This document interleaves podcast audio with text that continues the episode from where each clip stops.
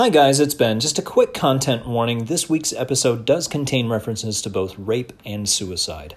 If you or anyone you know is struggling with mental health, please know that you're not alone and that there is help available. You can text the word HOME to 741 741 to receive help from a crisis counselor. Enjoy today's episode.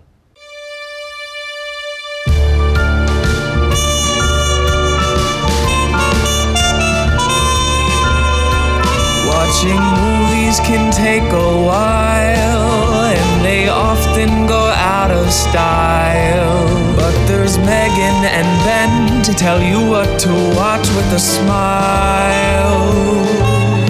So I'm married, I'm married a cinephile.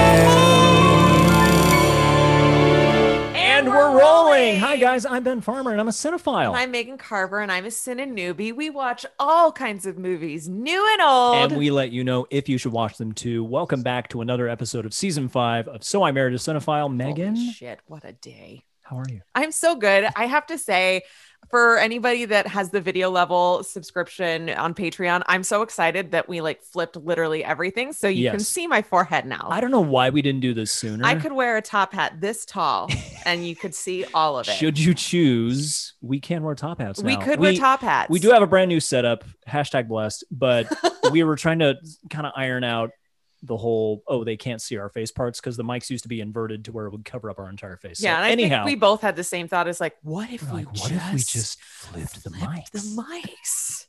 Oh my god! Oh my god! If And here we flipping things is kind of a good theme for today. Yeah, but I'm good. I had a good yoga class today. I felt Mhm. like a strong, empowered woman. Yes. I could hang tough through the chaturangas and Sanskrit squat. What was it? What was the? Where was one? I can't remember. there was a squat? squat that we did. Anyways, I'm feeling good. How are you, Ben? I'm very well. I got to commit suicide in acting class today. Oh my god, That was I fun. Do it. So I got to do that Couldn't for a few it. hours. Nope. Yeah. I The- was like, nope. High trigger. We're I- not doing that. I think there are usually 10 of us in the class and there were five.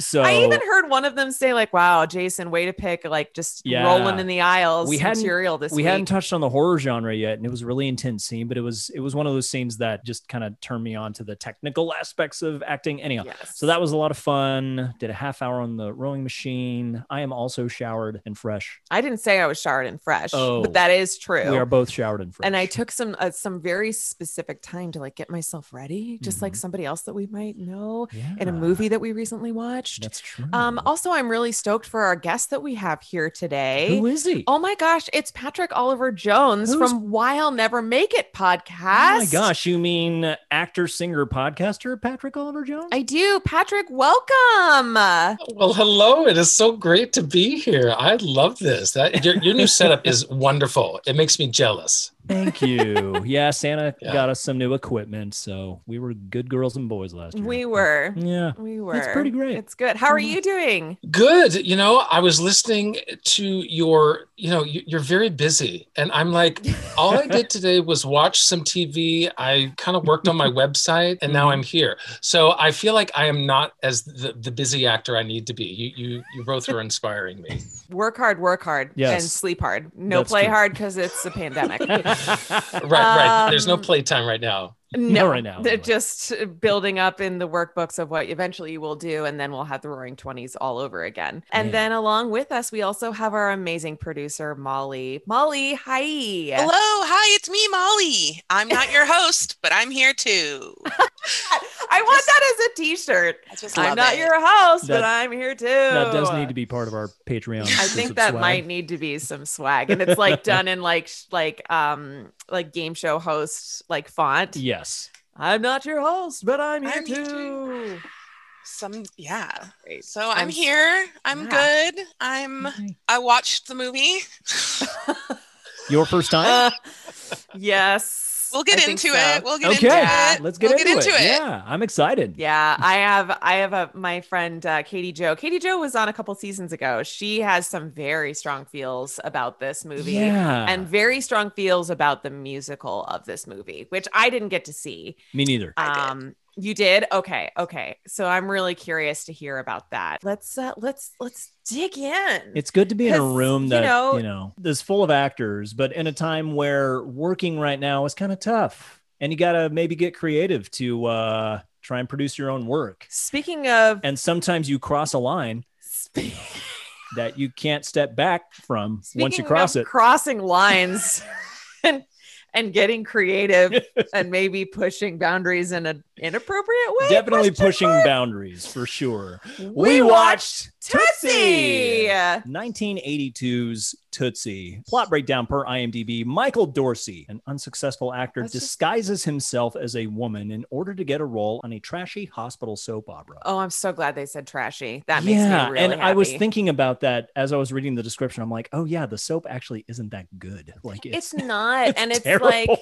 but it's uh, it's yeah. pretty bad. But starring, of course, uh, Dustin Hoffman as Michael Dorsey and Dorothy Michaels. We have an incredible Jessica Lange I didn't Julie. know it was Jessica Lange. Really? I Oh yeah, you mentioned that last night because I'm so used to her being so much more severe. I don't think Megan has seen Yeah. anything with young Jessica Lange in it. So No. when you see a young Jessica Lange, you're just I was like, oh my away. god, she's delightful and, and sweet. uh, of course Teri Garr who plays Sandy, Dabney Coleman who plays the director Ron, Charles Durning plays Julie's father Les. We also have Bill Murray rounding out the supporting Oh, cast. I love him so much. And uh, Punky Brewster's guardian, George Gaynes, plays John Van Horn, the terrible soap opera actor. And uh, we also have the director and producer of the actual movie, Sydney Pollack, as Michael's agent at CAA. Wow. I, of course, have my own opinions and thoughts about this movie. This is my maybe fourth or fifth time seeing it. For our guests, we do a little something called Plot in 60 Seconds, where we give you, the guest, the opportunity to describe the entire plot of the movie in 60 seconds or less. Molly's going to keep a timer. Oh It's gosh. just something we do as an icebreaker, so it This can be great. It can it can Molly's also crash and favorite burn. part of the It's also Molly's my favorite part. of the podcast. Yeah. So it's- no It's pressure. true. It's true. No um, whenever you're ready to go, I'll keep a All right. So we have this down and out actor who's also a teacher. So that's really how he makes his money. But as an actor, he's just not making it. He goes to audition after audition and either isn't kept or it's like not right for him, quote unquote. So he just has to, you know, he cannot do such a thing. So he's not making it. His, his, his agent is saying, Hey, you cannot find any work because you have a bad attitude. So magically in the movie, we all of a sudden see Dustin Hoffman transformed into now a woman. So now he goes and auditions for a soap opera as a woman, books it, no one knows anything. And he starts, you know, doing lines as, as they're written, but then starts making up some lines. And slowly through the course of the movie, his character becomes one of the stars of this sitcom. And he, he falls in love with one of his co stars who then eventually finds out, hates him, and then the movie kind of ends with them maybe being friends. All right. All right. It's I so know good. it's like at the beginning of 60 seconds. oh my god, I can totally I do think you think you have all the time in the You world. do. And then the 10 second don't. mark hits. Yeah. and You're just like, Yeah. oh, no, it gone. Go. it gone. But that was pretty amazing. That's plot I like 60 I like the countdown though, because then it gave me a way to wrap it all up. Yeah. Yes, Wrap exactly. That's For our those- wrap it up button for sure. For those listening and not watching, I put fingers up and I count down from 10 to 0 Count the down. last 10 It's seconds to just it's really, really As ramp up that soon as- adrenal, adrenaline and as anxiety. As soon It's as your good. hands come up, the energy all of a sudden turns frantic and terrified. Like I will explode. It's high stakes. I will actually explode if I don't do for this. sure. I love it so oh my much. god! It's Right, because so I realized that by the time she put her hands up, I was maybe 30 minutes into the film.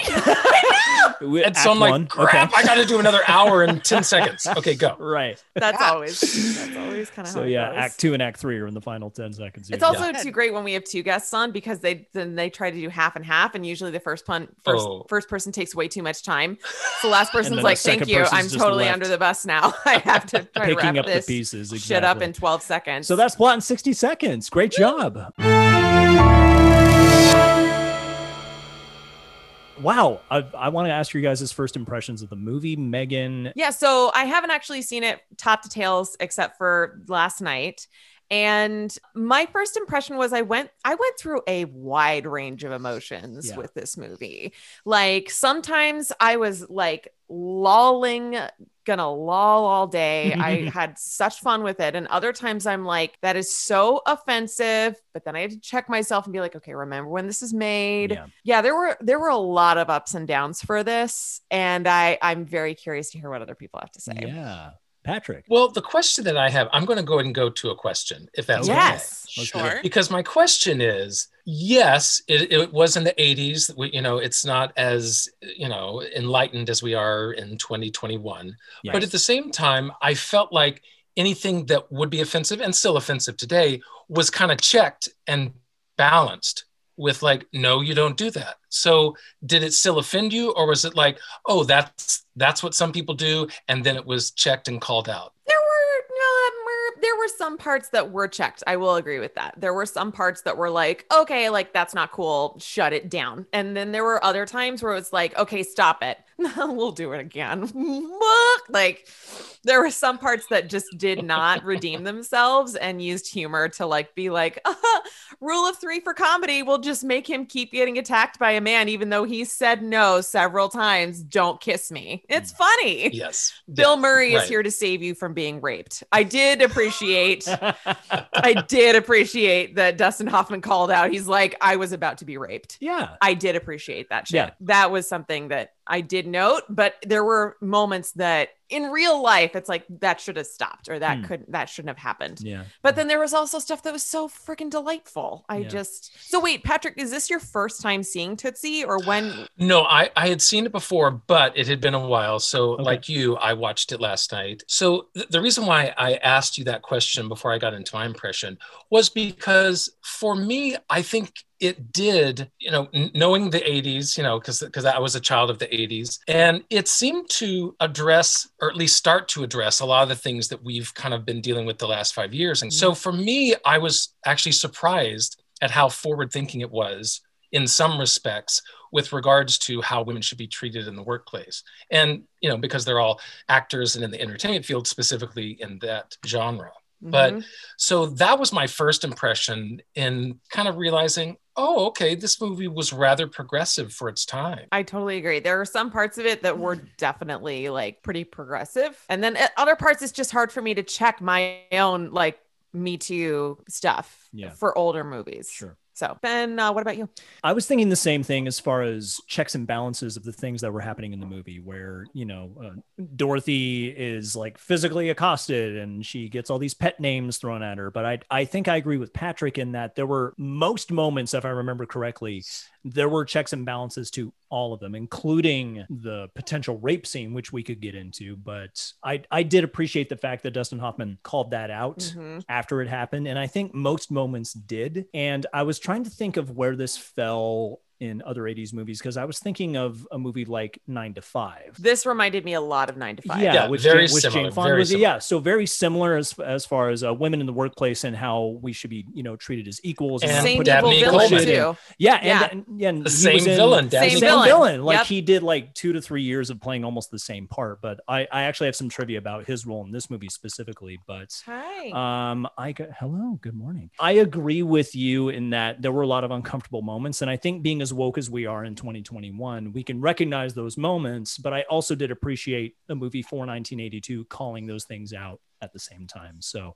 but my my first impression this was a movie that was on on TNT like growing up but I never watched it front to back cuz I didn't know if I was allowed to watch it because it had a man dressing as a woman and I grew up in a very conservative house Wait. I was allowed to watch Mrs. Doubtfire You though, were allowed to watch Rocky Horror Show. I did not watch Rocky Horror Show at my house I'd go to a friend's house to watch Oh, Horror. okay. All right. All right. But- I'm really glad we clarified. yes i've So- actually never seen that movie all the way through oh wow yeah oh I've we- seen I, I, I think for that reason that I, I too grew up conservatively. So yeah, a movie like that was just a no go. yeah through so for years, me it was it was a privilege to actually sit down and watch it front to back i think i'd seen it maybe once before but it was some years ago and it was it's been on cable while we've been here in portland Yeah, all at the least time three times. but we keep coming into the movie at the same exact point so again it was nice to It's like, always no. My name is Dorothy. My name D is O Dorothy. R O T H Y, and I'm like, I I, I know what's know. happening. and you're over halfway through so uh, molly was this your first time watching it This was my first time seeing the movie. okay I did get to see it on Broadway. Mhm. I forgot that I saw it on Broadway. Okay. I think I wanted to black it out. Not it was that it was a good, huh? not that it was a bad production. There was Mm. nothing wrong with it. Santino did a great job. It's the story. and Yep. but both Rocket and Ben are drinking right now. So if you hear know. Slurpees, that's them. The I farmer tell. I tried to back off the mic. It's like there's that saying, your favorite is pl- problematic. And that's like all I could think about Hmm. uh, after I saw the Broadway musical. And my brain Hmm. really wanted to shut the movie out. My brain like knew what was coming, knew the stuff that I found problematic already. I will tell you, I base I didn't turn it off, but my brain did. I like could Okay. not finish this movie. Wow. Yeah. Wow. Interesting. And all of Hmm. the research I did, I just kept being like, fuck you. I like could not get into it. It was that's a that's that's a good perspective to have. I It- also my mom loves this movie. and hates Moana. Loves this movie and hates Moana. Your mom and I have issues. Okay. Right. Join the You club. could have been friends. Just like any parent-child relationship. Okay. Um, it's complicated. Yes, let's get into some discussion about because it sounds like we're already on our way Yeah, I mean, into that Q yeah. and Bay we're territory. primed.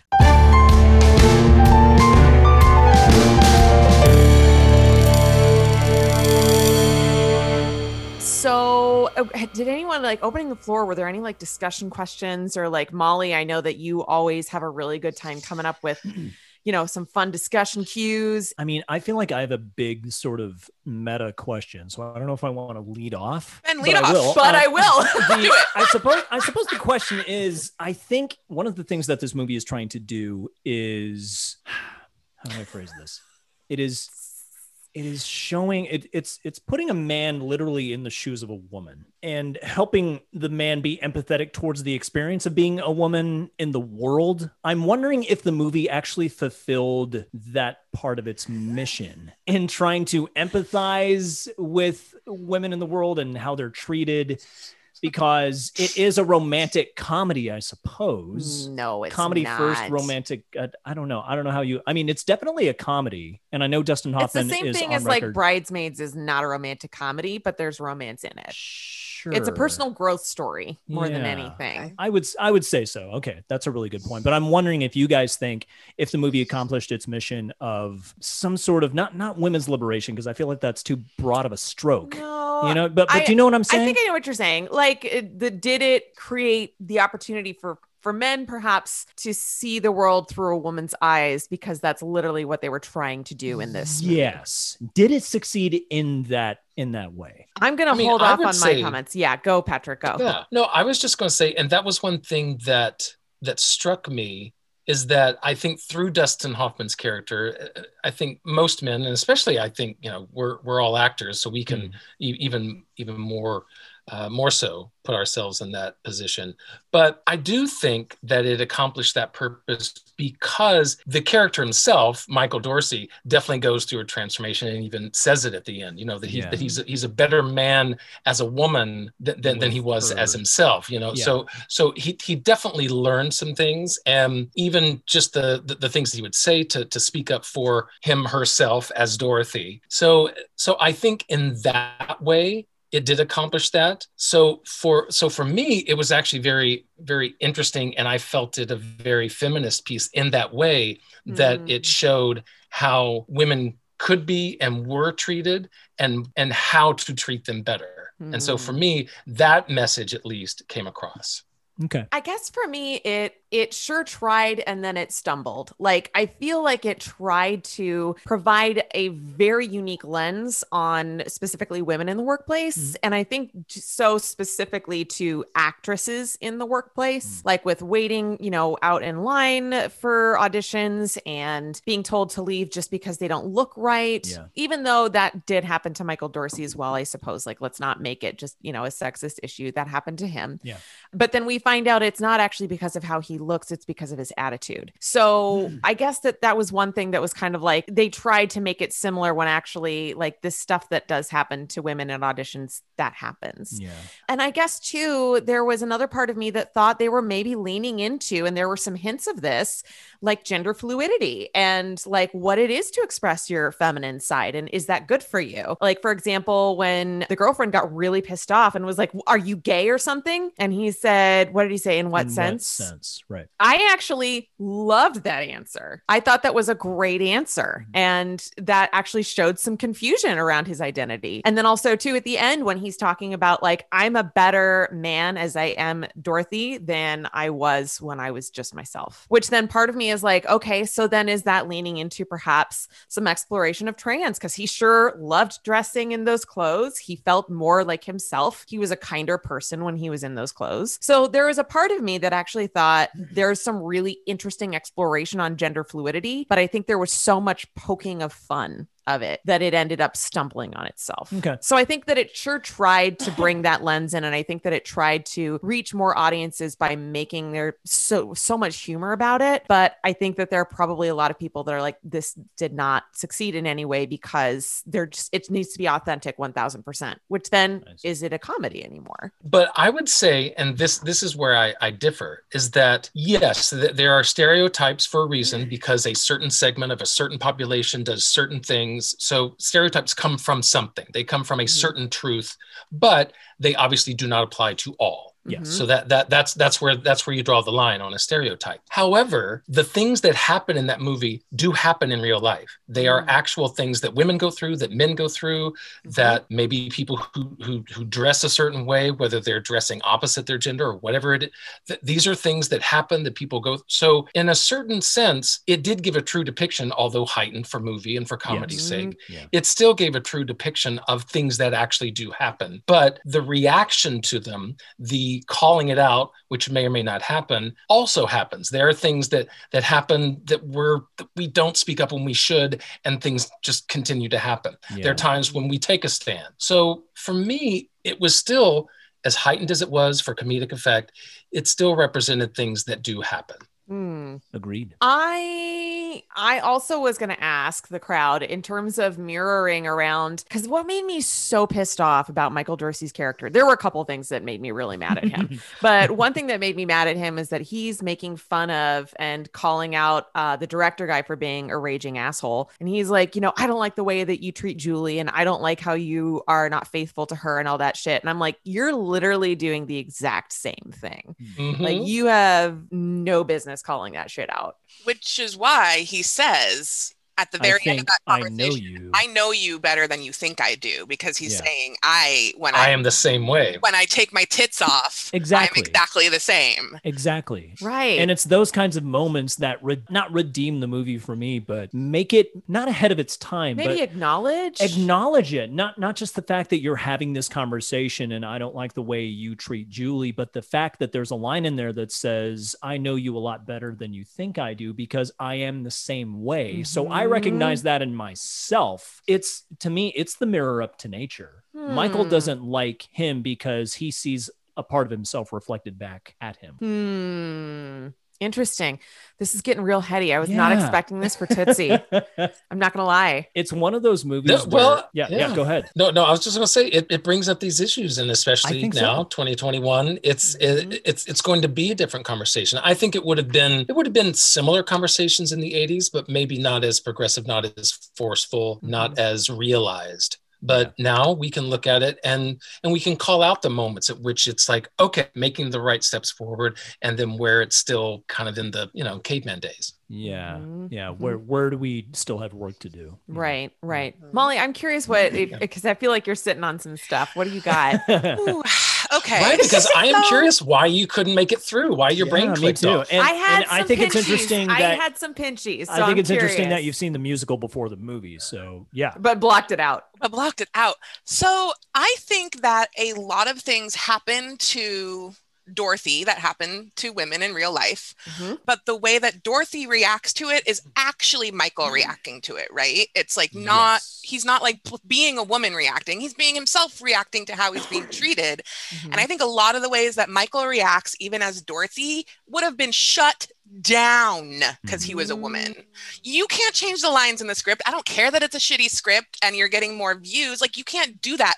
The way the director, like, yeah, there was one minute where this is a rant and rave. I'm sorry. But the way, like, right. So Dorothy says, My name is Dorothy, not Toots, right? But like the rest of the time, that director is so respectful to him, her.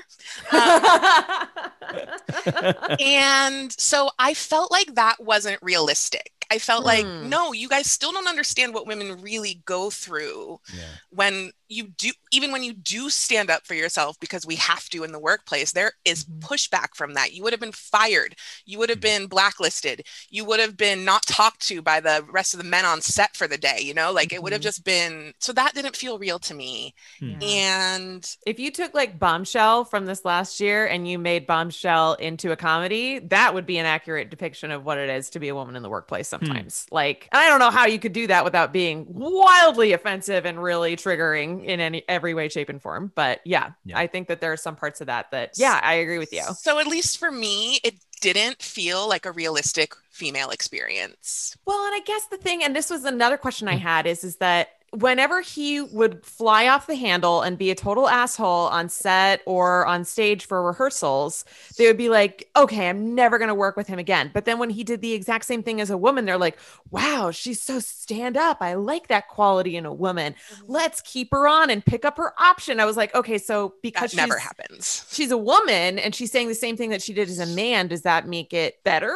or okay or excusable that was something that i was very confused about I didn't know if you needed to look at that through the lens of the soap opera because maybe up to that point, th- this movie also makes Oh, d- d- goes out of its way to make fun of soap it operas. It does But I think in the case of was it is it Southwest General? Is that what the soap is called? Something like that. Yes, I, yeah, I think I think so. So maybe in the case of the show, they had they hadn't really seen a soap opera character who is female react that way. Like Dorothy comes in and she's, you know, it's her first day and she has to kiss the old doctor and they're like, "Oh yeah, he kisses everybody. We call him the tongue." I did he's like, appreciate that. fuck?" And so he he turns the tables on this horrible actor during the scene. So anyway, to that point, I I think maybe you have to look at it through the lens of the soap opera in that they hadn't really seen a female character like that before or behave that way before or change the lines or hit somebody in the head with a folder or Mhm. something like that. Right. So it was a very kind of watershed moment when she stopped the advances of this doctor Mhm. or actor or whoever multiple times multiple times. that's my thing that pisses me and it off escalates through the movie Multiple with times. this guy. Yeah. yeah So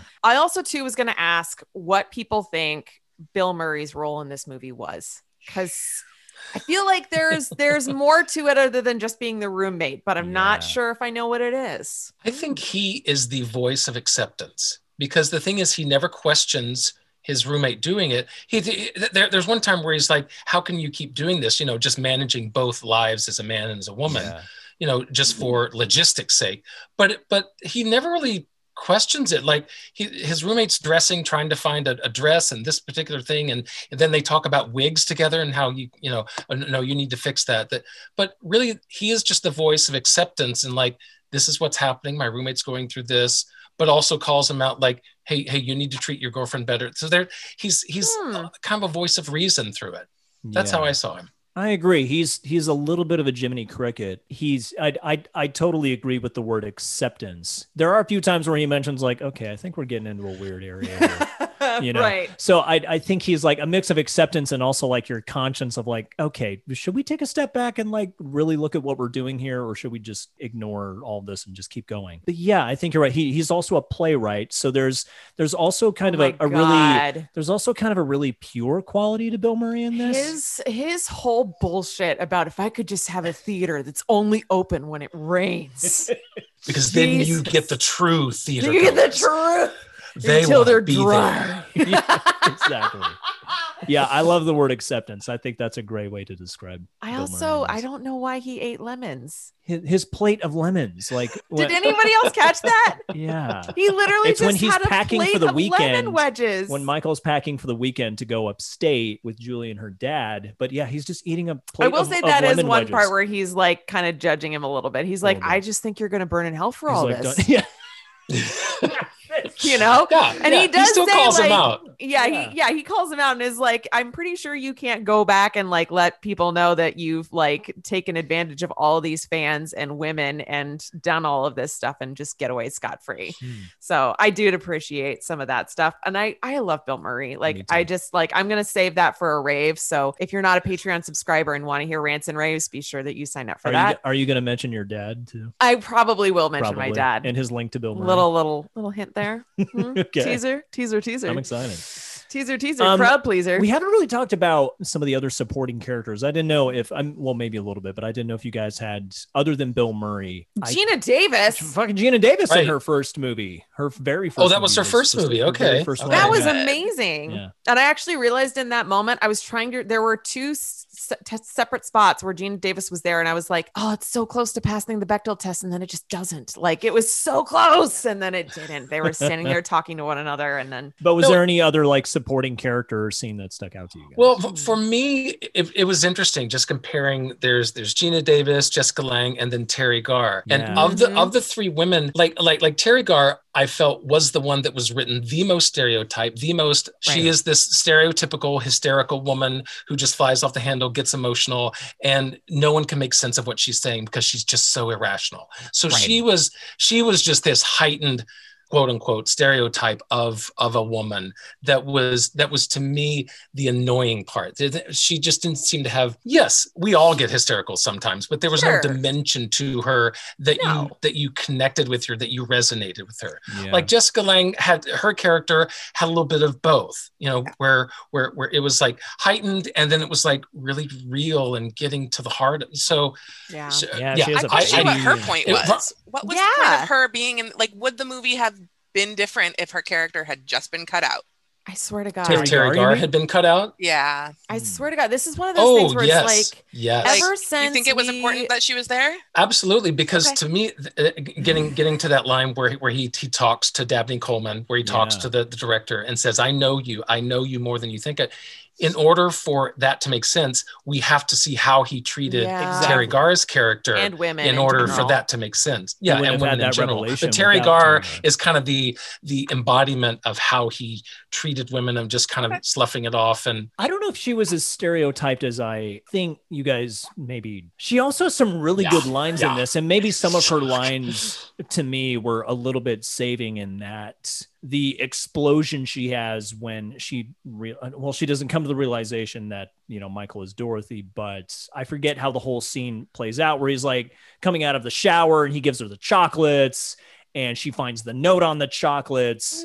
And she has some lines where she just lays into him and he's like apologizing. And she has a, a line that, that I always remember is like, no, there's nothing you can do for me to Mhm. make me feel better. I'm just going to feel this way until I don't feel this way anymore. But you have to know that you made me feel this way. That is So- what it I- is to hurt someone's feelings in a Uh-huh. relationship. that's a strong line. Yeah. Yeah. Yeah. Yeah. So I to loved me, that. to me, Me there were there were Me some too. lines that that Oh my God. saved her Eh, but I, I do think you're right maybe her her arc or her journey they did sort of portray her as emotional stereotypical new york actress who yeah just can to fly. really quickly, like there are so many good one-liners in this movie. Like I wrote down this movie is the when she picked up the corn cob and she's like, "That's a corn cob, not the phone." I wrote down, "That's a corn cob." Like oh, there's all these fucking random lines that are so great. Yeah. I really love the writing in this. I Yeah. truly do. I'm sorry, Molly, you were going to say something. I don't remember. Oh, I do remember. I do remember. Yes. Besides her great lines, could her care like c- could her reasoning for her character being there been a- accomplished in a 30 second montage of him being a womanizer? Like that's what I mean by does that character like what does she bring? Like of course she I brings something that he it's, it was just a question.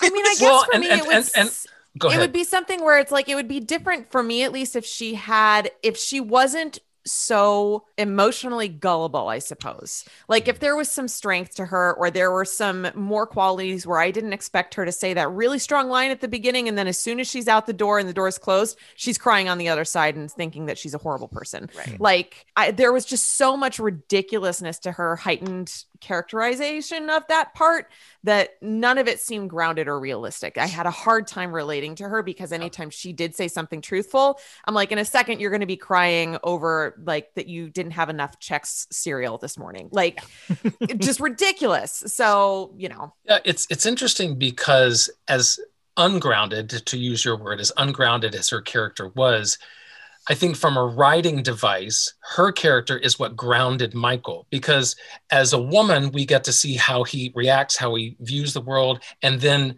in his relationship with Teri Garr and, and th- that character, that then we see how he is as a man reacting to mm. the world and interacting with others. and so Oh, in that in that piece, she was rather necessary to give us both sides of of his character. Yeah. Which, too, to be mm. fair, she gave him an out right at the beginning. She said, like, if we're just having sex once and calling it, let's call it. And he, he Yeah. for whatever reason, he's just like, no, no, no, no, and I can, I can do it. It's like you don't have to do it. She just said you can go. You're fine.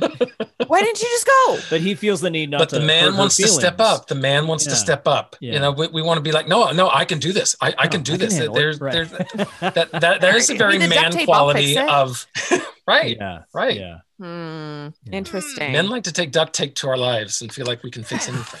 Interesting.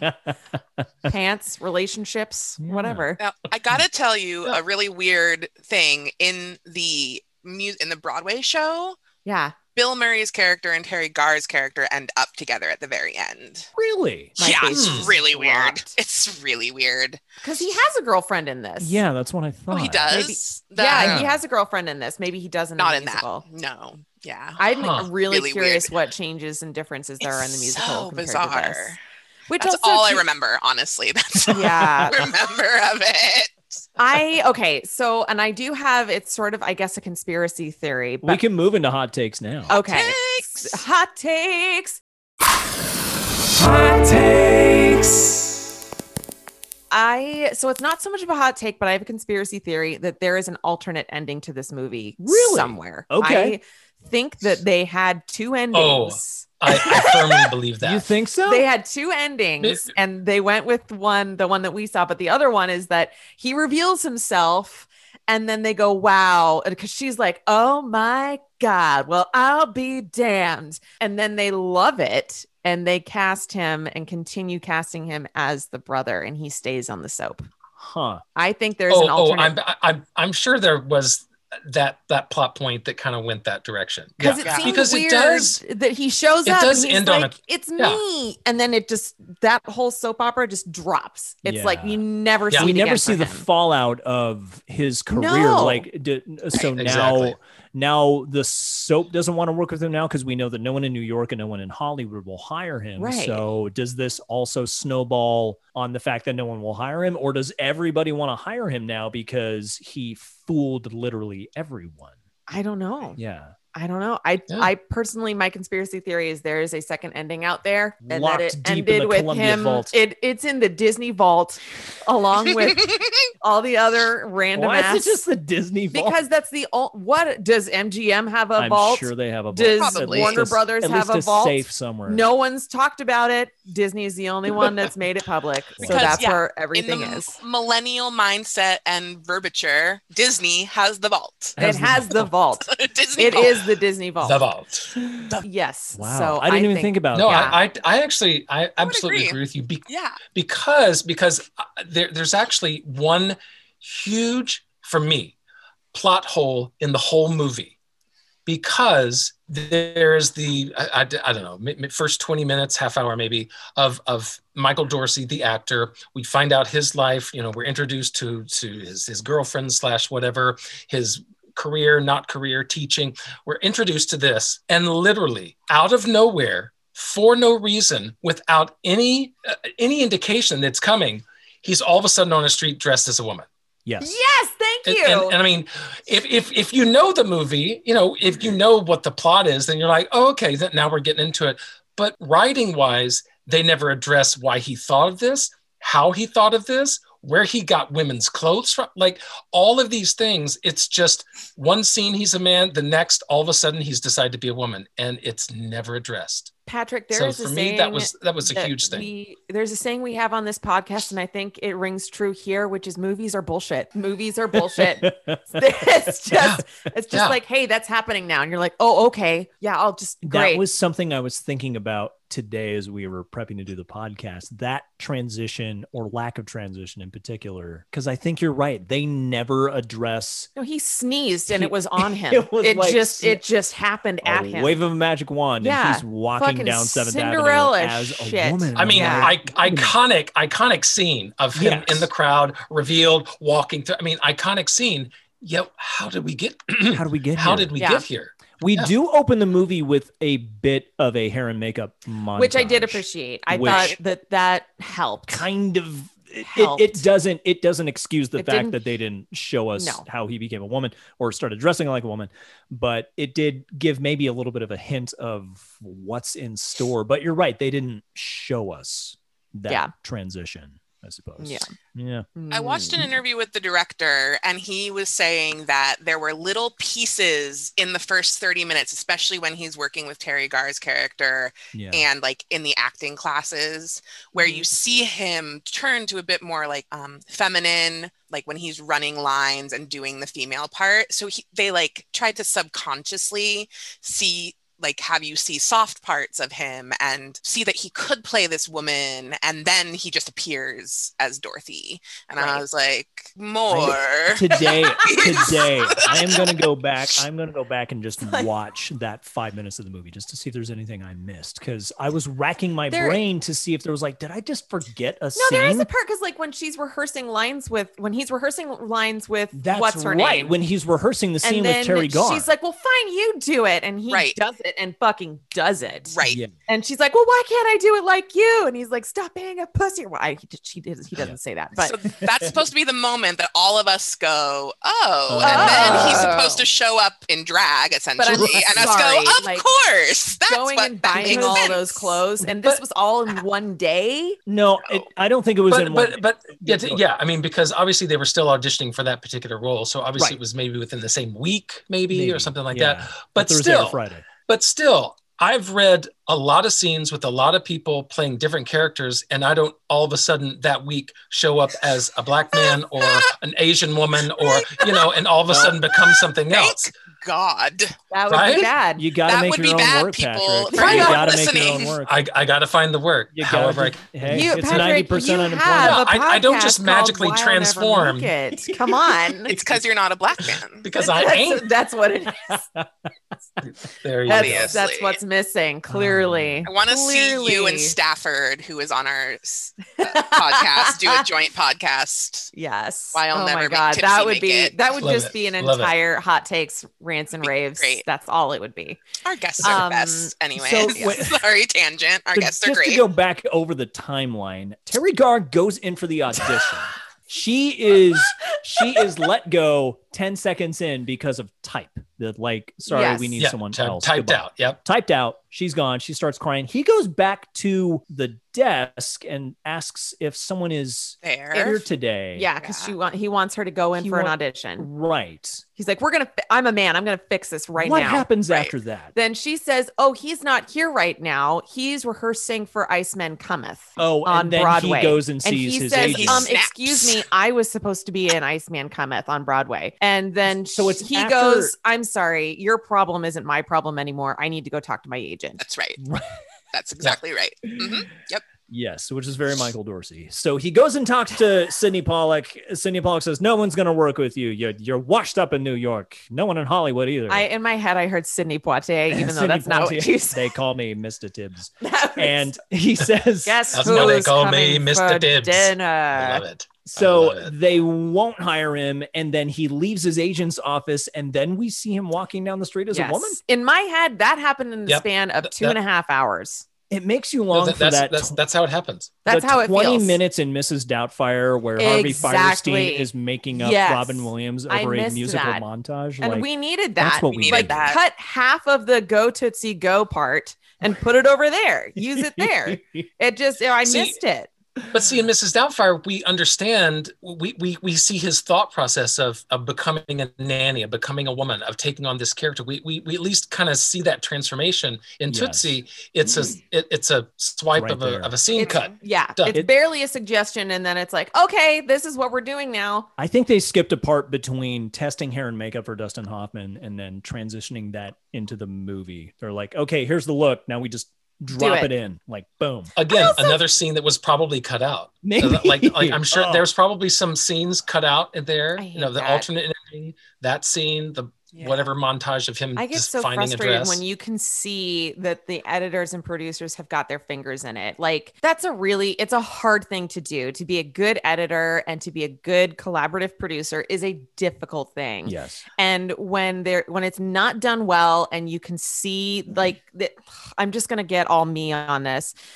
When you are a copy editor and you're working on someone's work, they say it needs to look like you came in and cleaned everything up and everything looks better, but they don't know why or how. Like Right. it needs to be seamless. It's like fucking ninja grammar punctuation stuff. Yeah. Right. That's how I think good editing should be. The story is already there. They're fine tuning it and making sure the story is told in a right way.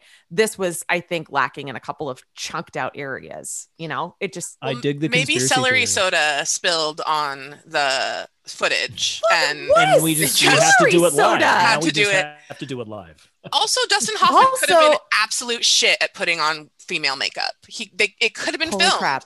And he could have it could have been just like you know what this is terrible it's not going in Really, real quick conspiracy theory. Uh, celery soda. Did anyone else notice that Bill Murray was eating celery after the party? So maybe he's the one that spilled the celery soda to help his roommate get out of the soap. Hashtag the celery stretch Wow. We're gonna call that Wow. a taffy point. That's a stretch. call that a stretch my friend That's a taffy. Taffy Well, plot now, point. now we have to see if the director's cut of Tootsie exists. And maybe we'll we get those scenes. I mean, knows? that's been on my to-do list since Some- ever. Something Yeah. that I noticed that we see both Dustin Hoffman as Michael and Teri Garr get rejected, right? For not Yes. being the right look or whatever for the character. But we get to see Dustin, we get to see what is Dustin Hoffman's Michael character, M- Michael audition and then be told, sorry, you're not right. And she got mm-hmm. Yes. kicked out in 10 seconds. Did anyone Yeah. else notice that? Which Yeah. I guess Like, of course, Well, different happens, directors but- and it's right. TV and theater, and of course they're different. But it was like Yeah. that felt important to me. So Hmm. I'm going to actually toss that point over to Patrick because uh, if you guys don't know, Patrick Oliver Jones has this fantastic podcast called Why I'll Never Make It, where he talks to and interviews like we're talking Broadway stars. We are talking like the folks of the biz that have, in a lot of people's eyes, quote unquote, made it. And I know that there's a whole segment that you do that's like audition stories. Have you heard of Right. any of this kind of stuff happening, or is this like mm, I've not really heard of this happening before? as far as being typed out, that kind of thing, or just typed or- out or, and or- then or- or going in and then leaving immediately. I think maybe like I think all of it, like maybe typed out, because I know that I've been typed out, but I've only been typed out in theater auditions. I've never Mm. been typed out at Yeah. film auditions because they wouldn't have called me in anyway. specifically soap operas too. Right. And Right. then, but then Yeah, yeah. I suppose I've never heard of situations where I've gone in and I'm like, fuck you, I'm doing an audition and I'm just going to like bust my way in and then end up getting a part. I've never heard of anything like that happening. I, th- I think that can gingerly happen in a theater audition where they, they, they want to hear your monologue and then they say thank you and I said well actually I'd, I'd love to, to try the scene because of blah, blah, blah, blah. and they go okay and th- then they book it so I mean, Really? you know so so sometimes it can happen where you stand up and be like well actually I'd like to do this or can we try this song and you know so it I that does happen and as far as being typed out yeah I mean I, I have my own story being typed out of Addams family and then a year and a year later I'm in the tour so Wait, you know you never wait. know what can can, we happen hear that That's real crazy. quick? Can you can we get like a Patrick Jones typed out and then cast an Addams Family musical in 60 seconds? Yeah, yes, because it, uh, that's about how long it took. No, because so it's one of the chorus call auditions where they bring you in 10 at a time. Literally line you up against the wall. Mm-hmm. They have your headshots on the table in the order that you're standing, Yep. and they and they slide up, slide down, slide up, slide down. Keep these four. The rest, bye bye. Yep. That was your audition. Yeah. You just stand up against the wall, and I was one of the however many that were said thank you, goodbye. So I literally waited to stand up against the wall and then be told no. Yep. Okay, great. that. That was my audition. Thank you so much. Then a year later, they're doing the tour and they bring me in for, uh, you know, again, it's another chorus ensemble role. And yeah, and that they have me, you know, do the understudy sides. They have me dance, and then I made it. Wow. So you know, w- once I actually got to audition, it's like, oh yeah, you can do this. so so Yeah. typed out is, is is always like it's at the only time I'm trying to think. No, that, that may have happened once before, but it it, it was it's rare that I've done those kind of typed out calls. Mhm. Thankfully, Uh, that's happened to That me at least twice. zero. Yeah. And two, it's like I think about, you know, however many times we've had stuff like that happen. But then I also think about these poor casting directors that have to look at hundreds and hundreds and hundreds and 100s Mhm. of actors a That must day. Be Like all look in- the same. They really do. After a certain amount of Not a time, joke. especially like That the hour before lunch, you so can't real. remember whose face is a foot. Like you, you it's all a blur. yeah. So it's like I also feel for them because they want you to be the answer and they want you to get your shot, but they also are they're human and they're exhausted. Well, one interesting thing about this movie is something that we no longer do. I mean, yes, there's pandemic time, so now it's all self tapes. But even before then, who goes to the theater to audition anymore? Who goes to the Yeah. Yes. the actual set mm. of the of the TV show and auditions? Like Yeah. like these things never happen anymore. Yeah. Like mm. so so that is something that I think that had something to do with the audition process that they're showing in the movie because that was more typical back then. And since they didn't have emails that you could just send someone's headshot, they needed to see you. Right. And then they see you and you're like, okay, you're ugly. Get out of here. Yeah. Right, right. and also too, when when was the last time I don't remember this ever happening since we've been actors that you somehow found a headshot, printed it out, went to the studio, and then attacked the actors as they came out and said, Hi, could you sign your headshot for me? When does that happen? Hilarious. Oh, oh, oh, oh, as far as I've autographs. never after the seen show. that happen. I but I I was like, oh my god, that's right, that was the thing. And I'm like, where did people go to buy these headshots? Like, now it's just signed by Probably Playboy. at the studio. Probably. I, I would like Right? assume Oh. the studio would just have like headshots. Well, they're giving Like, tours. Yeah, you they're know, Right. giving they're tours, so maybe they give out. like- yeah. There's definitely Oh. like Right. a gift shop where you can buy an So 8 by 10 weird. Mhm. for sure. For really sure. weird. Why don't we do that anymore? Um, That's because it's weird. because I can just go look at their Instagram. yeah, that's true. I don't And need direct message them. and direct Right. message them. Yeah. I know. This is one of those things where it's like, oh my God, Dan Levy added me once. And now I'm like, oh, all the celebrities will talk to me now. Yeah, Absolutely. Anyways. Yeah, You can get a hold of anybody. now. you can. You can. All right, with that, shall we hop into some trivia? Let's do it. Trivia. Oh boy, here we go. Let's cue that awesome new trivia music spirit.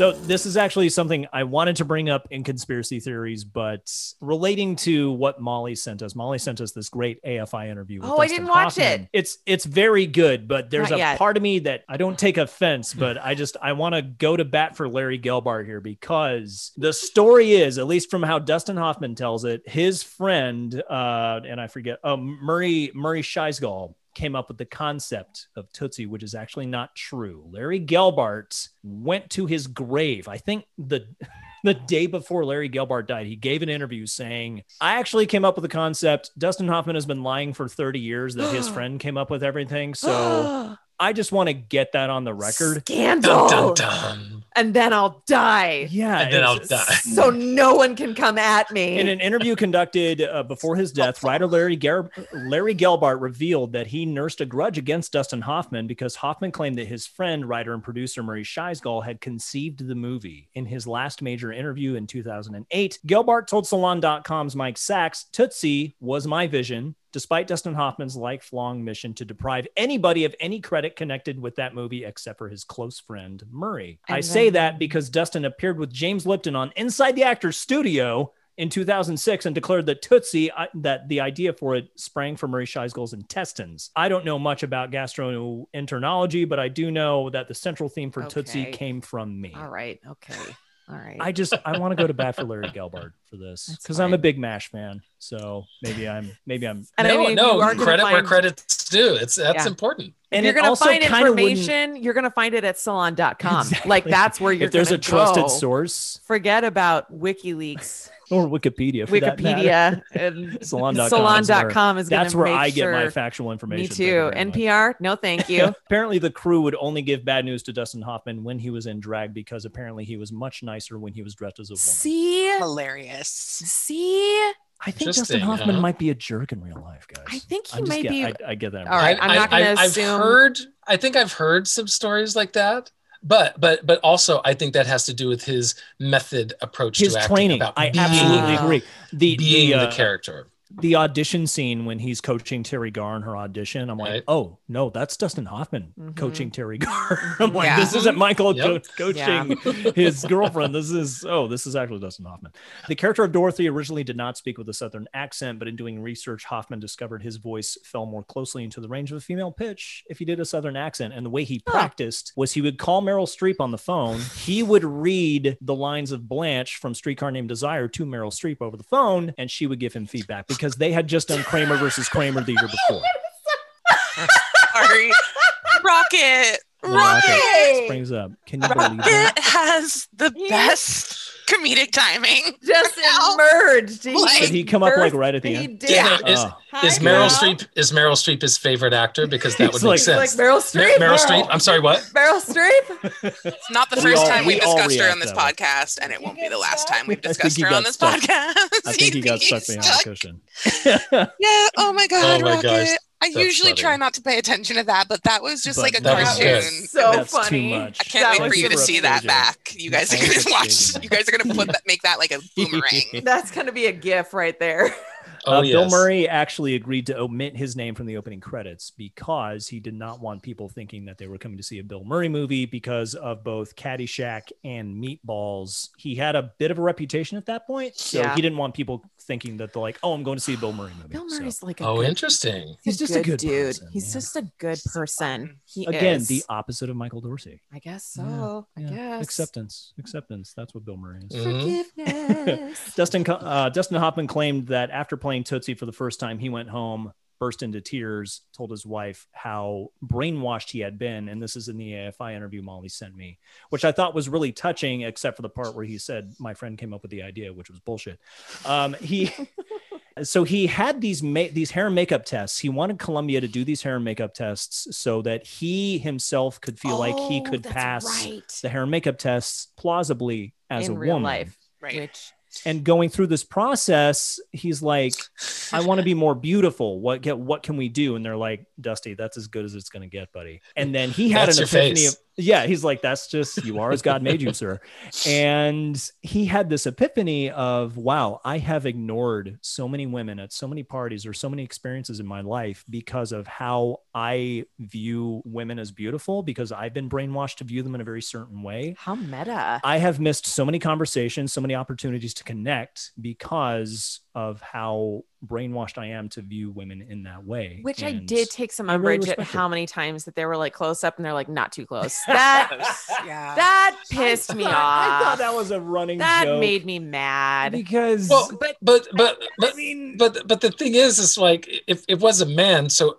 Right. like yeah, there is that kind of meta moment of well, it actually uh. is a man, and so he's not going to be woman pretty. He's going to be a different kind of. So I don't know. and and he is as Dorothy tells Jessica Lange like, "Oh, I wear so much makeup because I have a mustache thing going on." Right. And she totally buys that. And then later in the movie, she's like, Oh. "Oh, I actually felt the mustache. You might want to." also too the the crazy i'm sorry i know you're doing trivia No, you're but there was that crazy moment where jessica lange was like i love you but i can't love you oh my god Fucking heartbreaking. just and i was like oh my god it, there there was also again some like sexuality and like sexual exploration undertones there that was just like Well, that's what she meant. yeah, exactly. I love you, but I'm not gonna fuck you. So please right Right, it's right. but then trying it was also like it was well then i also thought it was too is like i love you but it's like i felt that there was and maybe this is just you know me identifying with my own journey uh with sexuality it was like she was like i i'm attracted to you but i don't understand why i'm attracted to you and i love you but i can't love you it was like all this different stuff I thought a big part of it was knowing her father was attracted to Dorothy. She felt like she was being oh, put Oh, in the middle of that as well. about So that that. was like a whole other There's layer that, yeah. Super weird. So That she was was choosing her father awkward. over Dorothy in that way. but also i've i've known i've known many women in my life who have that that are not lesbian yet can feel a chemistry can feel a connection with a woman beyond just friendship and so Oh, yeah. I i i think that i think that that is one of the things that is more easily accessed in women than men that that, Yeah. that emotional connection to another person of the same gender that women seem to be very fluid and easy with whereas men have a lot of barriers to to find that connection Yeah, Yeah, I I think totally that's agree. true. Like there, there, because we communicate so much more. At least I feel the gender that I identify with is able to c- communicate emotion a lot more clearly. So I'm able to find a bit more gray versus black and white. Whereas I think that a society, you know, puts a lot of pressure on men to be like, nope, you're this or this. There's nothing in between. Yeah. And there's a lot more leeway for the perhaps the female gender. I don't know that, but then I also know there's always exceptions. Like it's Well, never course, always one thing. Yeah. Yeah no one and no group is ever one thing yeah of course Right. Yeah, exactly. Exactly. My last bit of trivia is relating to Geena Davis. Again, this was her first movie. There's a great line in the movie where uh, Geena Davis tells Dorothy, "Oh, everything has changed so much for the better since you came here. You know, you've just lifted the show and made us and uh, made us all feel like family." And Dustin Hoffman has a really funny line, but Dustin Hoffman mentored Davis through the experience, and the one piece of advice he gave her was like, "Never sleep with your co-stars." If someone tries, just say this. Just say, I feel like it would really affect the chemistry we would have on camera. Geena Davis had to use that line a decade later on Jack Nicholson when he tried to sleep with her. And Nicholson's reaction was like, Whoa, where did you get that line? Holy shit. what? Wow. And he just walked away. So it worked. what movie were they in together? I think it was Hero. What? Hmm. It And she wasn't. was and she was nominated for an Oscar. it for wasn't I think. Cutthroat I Island. think it, it wasn't, unfortunately. It wasn't Cutthroat Island. okay. Okay. I Ugh. mean, he's not wrong. Also, like, Right. He's not wrong. not. regard. I mean, it sucks that you sh- need a, a Right. reason besides saying no, Yeah. Which Yeah. again, that was something. Oh no, I'm going to save that. I'm going right. to save for Ransom which Rage. we see in the it. movie. I'm going to Uh, save it. I'm going to save it.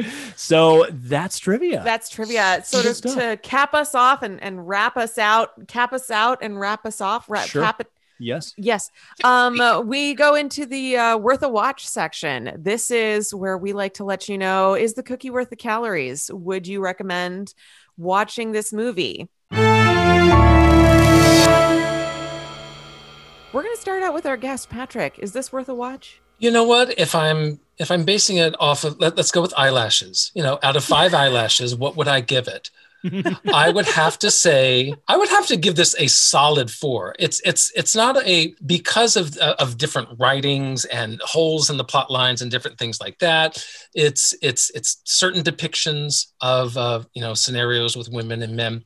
For those reasons, I think in 2021 it can't get a full five, but I would give it mm. a solid four because I think it it hits enough of the marks to where someone now with with certain exceptions but someone now can appreciate it for what it is and also understand the comedy understand the the roles that are kind of being played with and becoming fluid and and you know kind of walk a mile in my shoes kind of thing so Yeah. yes i would give it four out of five eyelashes Molly, I'm curious about you. I'm going to hop it on over to you first. I next. mean, our listeners will be not surprised to find out that I do not think it is worth a watch. I'm in the dissenting camp. Ah, Pretty much every episode. that's not true. There are one. There's like There's it's like one. you and Ben. There's, There's, yes. there's I think one, which I've said we should watch it so far. Season's Yes. not over yet. I found no importance. I don't feel like I learned anything. I don't feel like I was entertained. I felt Mm-hmm. uncomfortable. I felt gaslit. I felt Hmm. by the character, not like the movie gaslit me. It thought, I thought it was going to be one thing and it wasn't. Like I knew what it was. There are like, movies that do that. Oh my there god, are can we do that? 100% movies that do Next that. time I go to All of when, the new Star when the Wars pandemic is over and we go to the next Star Wars movie, I'm gonna come out from the movie theater and be like, I would like my money back. That movie just gatless gaslit me. I want my money back. But right in now. general, if you haven't seen this movie and your question, uh, you, I, I think you don't need to. If you haven't think seen it, you if don't you need to haven't see seen it. you don't need to. All right, all right, Yeah. fair. Ben. I love this movie. Uh, yeah. and I'm I'm I'm really trying to like check myself as a self-identifying straight white male living in America who's also an actor. you you are Michael Dorsey without being I'm- the oh my god, I might be Michael Dorsey. Um, Every man actor has the potential of being Michael Dorsey. That is Just Put it out there. That is made, true. Made in 1982, and maybe this this is something that Patrick touched on briefly. Made in 1982, I feel like it was it was groundbreaking to a point. I'm not saying they stuck every landing, but watching this movie, it is so well made. I was telling Megan last night, I'm like, I don't think a single line or a single shot is quote unquote wasted in this movie. I'm not saying it's perfect, but almost everything in this movie has some sort of meaning. And what, whether it's the writing or the way it's filmed we have these great inserts where if you think about dorothy's first day on set where she has to like catch jessica lange but she catches her and then the doctor gives the wrong line because he's looking at the teleprompter.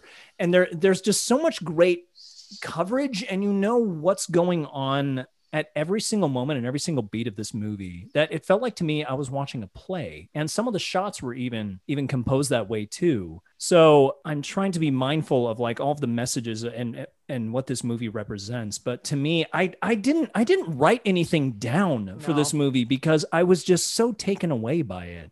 So I think at the same time I'm trying to check myself, but but defend the movie.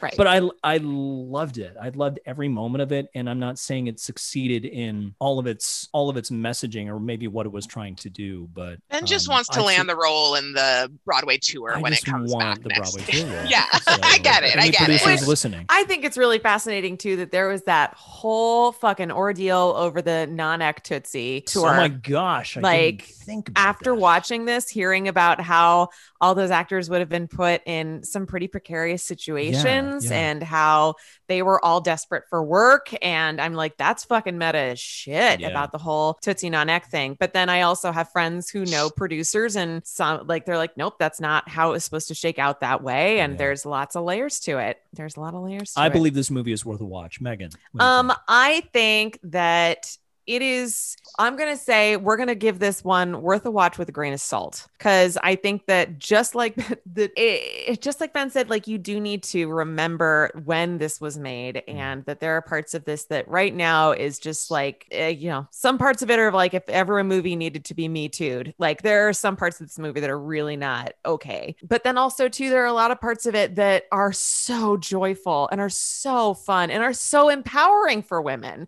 And so I Mhm. Think that there are some really strong, unless you were like hypersensitive to that kind of thing, anyways, that stuff wouldn't catch your eye, I suppose. And like, let's face it, just like Ben said, no movie, unless you're Moana, is going to get everything right, Moana. So I think that considering that, I think it's totally worth a watch. However, just keep in mind when it's made. I actually really enjoyed this movie, and there were the. I'm going to talk about it in rants and raves, but the physical comedy in this, Oh man, just the one-off fucking physical comedy, I loved. like on camera physical comedy. too. Loved. Yeah. It's that's hard stuff to do. Yeah. So I would Mhm. say worth a watch. Yeah. Yeah. I think what I'm learning in this podcast is movies don't get a pass just because of when they were made for me. Like they either upset me Oh. or I like them, you know? Right. And that's like, No, It- not for this one. it- it upset me. And Yeah. he didn't, I'm going to say this for the three listeners. He never said, I'm sorry. It's true. Did True. that? The mm-hmm. whole time after he reveals himself, and then again when he goes to her, he says things that he was, he, but he never said the words "I'm sorry." He made that whole speech that we talked about earlier of the "I'm a better man than when I'm a woman than when I'm a man." The, the lines "I'm I'm sorry." Yes, Didn't Ben? he say I'm sorry to her dad? Oh, that's interesting because Yes. that was the scene that I thought was wasted and could have been cut.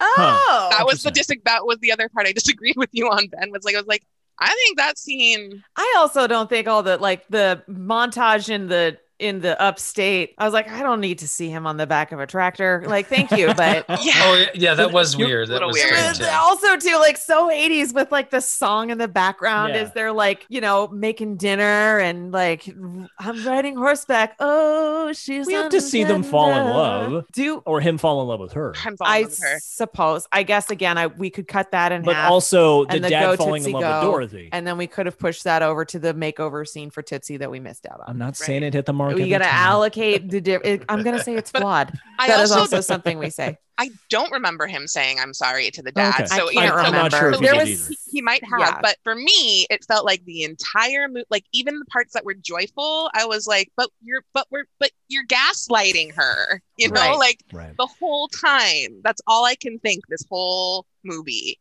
is Hmm. that he's just gaslighting everybody Mm-hmm. and he might get his comeuppance in the end, but he doesn't also. I Like, mean, Interestingly enough, and maybe Oh, I should have touched on this. that. I should have touched on this maybe a little bit earlier, but we can save it for ransom Yes, raves. let's It, it it has to do Ransom with the writing, and I'll get into that a little bit. So um that's it for this episode. If That's it. you uh, subscribe to the Patreon level where you get to listen to Rants and Raves, clearly you're gonna get an earful in just a bit. um, but thank you so much for uh, joining our show, Patrick. Is there anything that that we can plug for you here at the end of the show for our listeners so that they can learn about promote? Jazz? Well, I mean, uh, a year ago, you, Megan, were on my podcast, which was it was a great episode, great time. So, you know, I've had a lot of great guests since you, and we've talked about some wonderful things. So, I would love, you know, if you're if you're wanting more, basically Tootsie is encapsulates the the first 20 30 minutes encapsulates my podcast about why we'll never make it what what holds us back what what are we trying to overcome? So mm-hmm. if you're an mm-hmm. artist and just don't want to feel alone and want to know that other people are going through what you're going through and learn how to kind of make it through then that's that's what my podcast is for. So mm-hmm. why i'll never make it can find it anywhere you find audio It's so funny. I told my mom about your podcast. She's like, I confess I haven't listened to it because I don't like thinking that you're not going to make it. And I was like, Mom, that's not that's not what the podcast is what about. it's She's like, it's not. And I was like, mm-hmm. no, it's it's a If play on to it- words. It's it's about people have made it. It's just how you define success. She's like, Yeah. oh, oh, oh, I didn't know that. Okay, well, I'll go visit the podcast. And I'm like, okay, podcast. I know. That was redeeming, Mom. did you think the whole episode i'm just going this is why you'll never make it because you're stupid you're ugly how dare you You're an imposter. talented. What are you doing? that's probably what she thought it was I, doing for whatever, and so she funny. was she was so cute about it. She's like, I don't know, maybe my generation just takes things too literally, and I was like, No, it's fine, mom, it's okay. some I'll weird send you the therapy session. It's just a weird therapy session where you just like say all of the things you hate about yourself. Like, no, I, Right. I Like, deserve this. it's- yeah. It's sometimes yeah. it turns into that I mean, yeah. I believe it. I Yeah. believe it. Well, Patrick Oliver Jones, thank you so much for being here. Please do check out his podcast, Why I'll Never Make It. It's, I assume, available wherever Oh, you yeah. get your podcasts. Where you're listening to this anywhere one, anywhere Where you you're get to this yeah one right now. except for our Patreon. yeah just Thanks just go to the search button Yeah, which is right down Boop, boop, boop. here, No, I don't there, think I here. Click here to. No, I, we won't. I don't that. think that that's going to happen. We're going to have to talk to. Uh, Patrick, thank you. Molly, thank you for always uh, keeping us on task and for being here. And to all of our amazing listeners, our Patreon viewers, thank you so much for tuning in. We will see you guys next time. Bye. bye bye So I Married a Cinephile is hosted by Benjamin Farmer. And Megan Carver. It is produced by Molly McCarthy with original music by Tom McGovern. You can find us on Instagram and Twitter at, Simac Podcast. and you can find us on Patreon at. Patreon.com backslash Simac Podcast. Subscribe today and help out all of the artists that make this podcast happen.